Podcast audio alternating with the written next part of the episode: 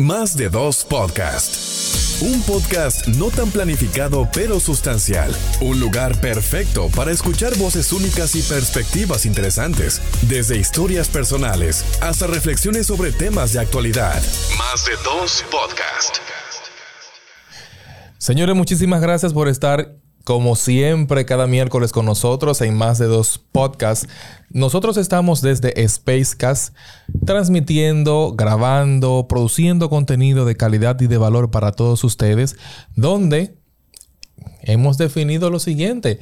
Esto es un podcast no tan planificado, pero sustancial. De este lado, Aneudy de Chavarría junto a Diana Vargas para ofrecerles a ustedes contenido de calidad y de valor. Diana, dime, ¿qué es lo que? ¿Cómo vamos?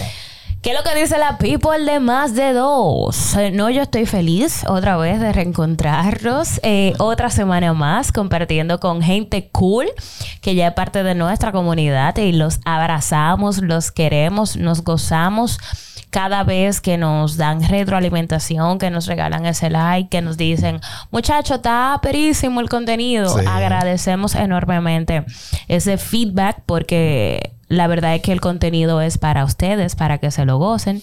Y respetando esa premisa de que hacemos contenido de valor porque creemos que no tenemos que viralizarnos ridiculizándonos. Mira, déjame decirle, déjame decirle a la gente, siempre empezamos así. Usted puede buscarlo en nuestras redes sociales porque estamos regaditos como el arroz. Entonces, vaya a Instagram y ponga Más de Dos Podcasts. Usted va a ir a YouTube y va a poner Más de Dos Podcasts. Va a entrar a Spotify y va a poner Más de Dos Podcasts. Después va a ir a Google Podcasts y va a poner Más de Dos Podcasts. Y para cerrar, usted va a ir a Apple Podcasts y va a poner Más de Dos Podcasts. Y usted cuando ve ese signito ahí entre negro y blanco con el más, la D y el dos, somos nosotros, somos nosotros, la gente que está Como haciendo aquí. Contenido duro a través de SpaceCast. Y por favor, cáiganos atrás porque la verdad es que nos hace muy bien que estén con nosotros. No, y de paso, como nosotros tenemos algunos segmentos en el contenido o la parrilla de contenido, nosotros estamos abiertos a que usted también nos puede extender sus comentarios diciéndonos, mira, me gustaría que inviten a fulano de tal y que hablen de tal tema. Estamos en toda la disposición porque usted también es parte importante de este proyecto comunicacional. Open. Hablando de apertura, en el día de hoy tenemos el siguiente tema. ¡Fanfarria! Ok. ¿Qué te hace influenciar? ¿La personalidad o los números en las redes sociales? Lo ideal es que sea la personalidad, lo que tú eres, cuáles son tus valores. Si lo traemos a la realidad, jejeje, la gente cree que es los números. Sí, porque hay que hablar de lo ideal y de lo que es. Claro. Ahora la gente piensa que la cantidad de seguidores que tengo en redes sociales es lo que me hace eh, ser grande. Pero yo te voy a recordar una cosa. Hay gente que te da seguir por seguirte. ¿eh? Ni sabe quién eres tú. Ni los servicios que ofreces. Ni le importa. Ni le importa descubrirte en el camino. O sea, no le importa ser parte de la comunidad. Y esa persona que te pudo seguir en el dos mil diez, tal vez no te ha quitado el, el follow, pero no es que te da seguimiento. Entonces, al final, yo siempre creo en la lealtad de los seguidores, no en el número. Porque hay gente que tiene quinientos, pero todos ellos responden. Sí. Entonces, para mí es más efectiva esa comunidad pequeña porque responden todos a una comunidad de dos mil seguidores en el que no responda ni uno. Mira, en el momento de nosotros definir la calendarización de los contenidos que vamos a desarrollar con ustedes, si algo en común tuvimos Diana y yo fue en la selección de algunos temas porque de manera automática se produjo como que la, el clic. Digo, ah, ese tema está bueno. Y vamos a ponerle tal... Y vamos a orientarlo de tal manera. Y cuando nosotros identificamos este, que gira en torno al tema de eh, los números de seguidores, los números de reproducciones, los números de guardados, los números de compartidos. Que, ojo, nosotros no nos limitamos al hecho de que te sigan diez mil personas o quinientas personas. Vamos al número en sentido general. ¿Por qué? Porque hay mucha gente que pierde su esencia en el ejercicio de generar contenido, en el ejercicio de desarrollar algunas actividades sociales. Y lo que inicialmente te movió a ti realizar acciones en una fundación, quizás no es la que te mueve hoy en día, porque tú estás persiguiendo al cien por ciento los números. Y estás dejando a un lado lo que motorizó que Diana hoy tuviera, por poner un ejemplo, una fundación dedicada a darle la oportunidad a mujeres en proceso de gestación. Mujeres solteras en proceso de gestación, por poner un ejemplo. Pero Diana, como fue creciendo en ese sector, en ese nicho, recibió mucho apoyo económico. Fue... Pero llega el momento en que Diana pierde el enfoque. Uh-huh. Y le da seguimiento exclusivamente a los números que esto pueda generar. ¿Y qué pasa con esto? ¿Las personas que seguían a Diana son las mismas que la van a seguir hoy en día? No, no, porque la personalidad cambió. Lo que Diana ofrecía en su momento no es lo que ofrece ahora. Entonces, por esto es importante que nosotros podamos definir y dejar esto claro al momento de poder producir un proyecto y poder desarrollar un proyecto. Identificar. Los números son buenos y válidos, sí. Son buenos y válidos, pero no que sea... No que sea el, el motor. Todo. No, y no que sea el motor. Porque es que, ay Dios mío, siempre como que lo han dicho. O sea, si tú vas a empezar a generar contenido por views, mi hermano, no empieza. Porque es que al principio no es fácil. La gente se va a ir agregando a ti conforme a lo que tú le des. Porque se van identificando. Porque se van a identificando.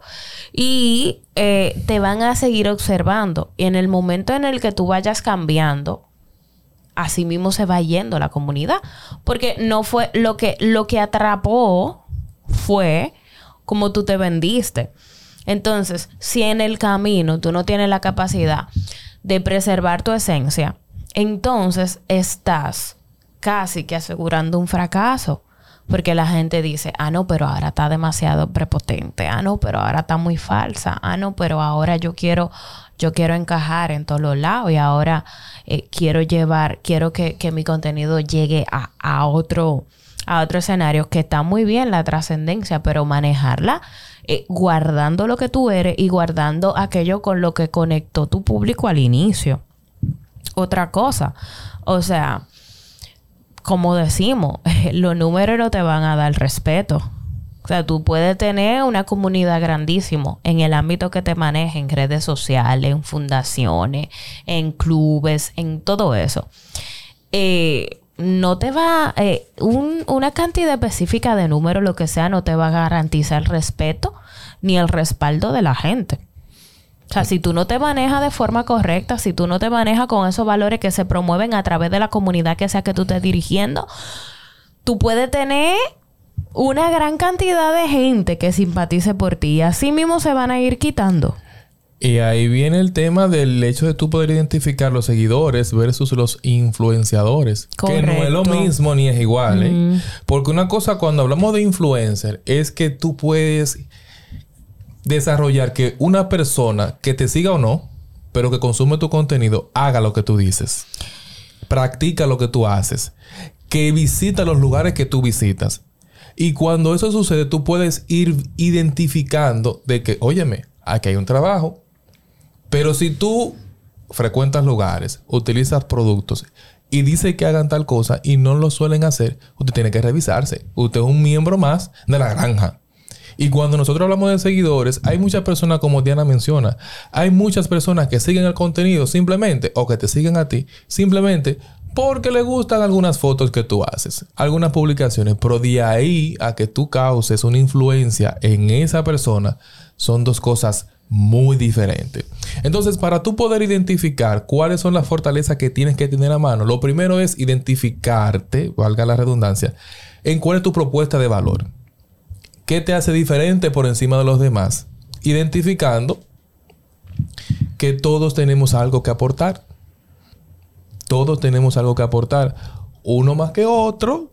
Uno positivo y otro no tan positivo. Porque sabemos que hay de todo. Hay de todo. Ahora bien, cuando tú identifiques esa propuesta de valor, ponte a sacar lo mejor de esa propuesta de valor, que es lo que tú representas. Porque si hay algo que muchas personas suelen decir actualmente es lo siguiente. No, pero es que yo no sé por qué esta persona en las redes sociales es de una manera, pero cuando tú lo ves en persona es totalmente lo contrario. Entonces ahí se cae el discurso. Entonces lo que se percibe, lo que se anda buscando ahora mismo es que tu proyecto y lo que tú desarrollas actualmente tenga una coherencia tanto delante como detrás de donde tú sueles proyectar tus productos y servicios, como redes sociales o medios de comunicación. Mira, cuando tú hablas de, de seguidores, de influencers, yo creo que en esta semana, y cuando tú vayas a ver esto, no sé en qué semana, pero en una semana de esa, imagínate que fue ayer, ¿ok? Para que no te me vuelva loquito. En esta semana, eh, un periódico en de circulación nacional hizo como un tipo de encuesta. Tú sabes que siempre están preguntando cosas. Y esa encuesta reveló que la mayoría de los jóvenes, un dato preocupante porque yo me quedé loca, la mayoría de los jóvenes dominicanos dicen que el trabajo soñado, escucha, para que veas qué eso. Connotación le están dando a la palabra. Yo vi eso. Es ser influencer y yo me quería morir. Me tiré tres veces para el piso. Porque, óyeme una vaina, el trabajo ma- el trabajo soñado, ser influencer. Tú estás viendo la connotación y la desviación garrafal y el mal uso que le están dando, que la gente lo está percibiendo. Eso es terrible. Entonces, y, y, y un dato preocupantísimo. Pero tú sabes a qué se debe eso. Eso se debe básicamente por la falta de... La falta de educación y la ignorancia en sentido general. ¿Tú sabes por qué? Porque lo que están viendo es la punta del iceberg. Todos esos jóvenes lo que andan buscando es el resultado final. El resultado final de la casa, el automóvil de lujo, un buen fin de semana, irse del país a vacacionar. Las buenas prendas, la ropa, la comida, todos esos detalles. Porque lo que están mirando es la punta del iceberg. Y por eso ellos dicen, no, yo quiero ser influencer. Pero... ¿a qué costo? ¿A qué precio? ¿Qué tú ofreces? ¿Qué tan potable, tomándote la palabra? No, pero ¿qué además, tan potable es lo que tú haces y dices? ¿Qué tipo de influencer tú quieres ser? Porque es que yo estoy segura que al influencer que ellos se, se no, refieren a hacer TikTok. Un influencer tipo Juan Pablo Duarte. Ajá. Nunca fue así. No es así. Entonces, ah. a, al final es gente que genera contenido para redes sociales. Quieren ser, por ejemplo, citando...